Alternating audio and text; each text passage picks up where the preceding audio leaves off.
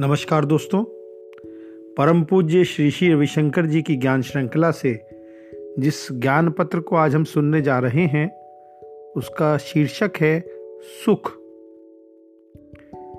गुरुदेव कहते हैं कि वो मन जो सुख की खोज कर रहा है, कभी भी केंद्रित नहीं हो सकता।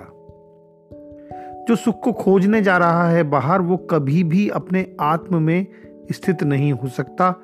और जब तुम आत्म में स्थित होते हो, केंद्रित होते हो सेंटर्ड होते हो तो सारे सुख अपने आप ही तुम्हारे पास आ जाते हैं।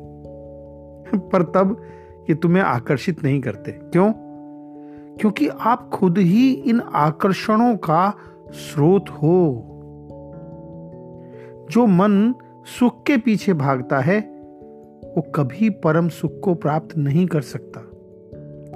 वो ब्लिस में नहीं जा सकता। यदि तुम सुख खोज रहे हो तो फिर सत्संग को भूल जाओ। क्यों अपना समय गंवा रहे हो? यही आर्ट ऑफ़ लिविंग है, छोड़ने की कला। यदि तुम्हें अपने दुख में रस आता है, तब भी तुम केंद्रित नहीं हो। तुम पथ से बहुत दूर हो। क्योंकि सुख में रस या दुख में रस ये दोनों हम बाहर खोज रहे हैं और बाहर कुछ नहीं है। जो है आपके भीतर है, आपके केंद्र में है।